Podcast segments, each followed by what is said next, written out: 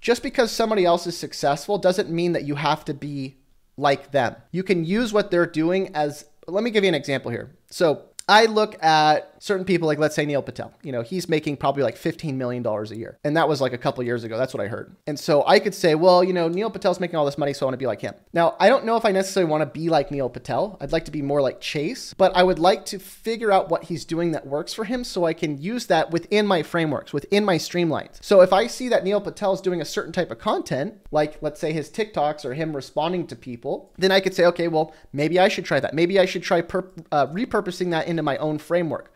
But here's the thing if that framework doesn't correlate with who I am, like let's say he's doing stuff that I just don't want to do, that I don't enjoy, or like it's not fun, well, guess what? There's plenty of other frameworks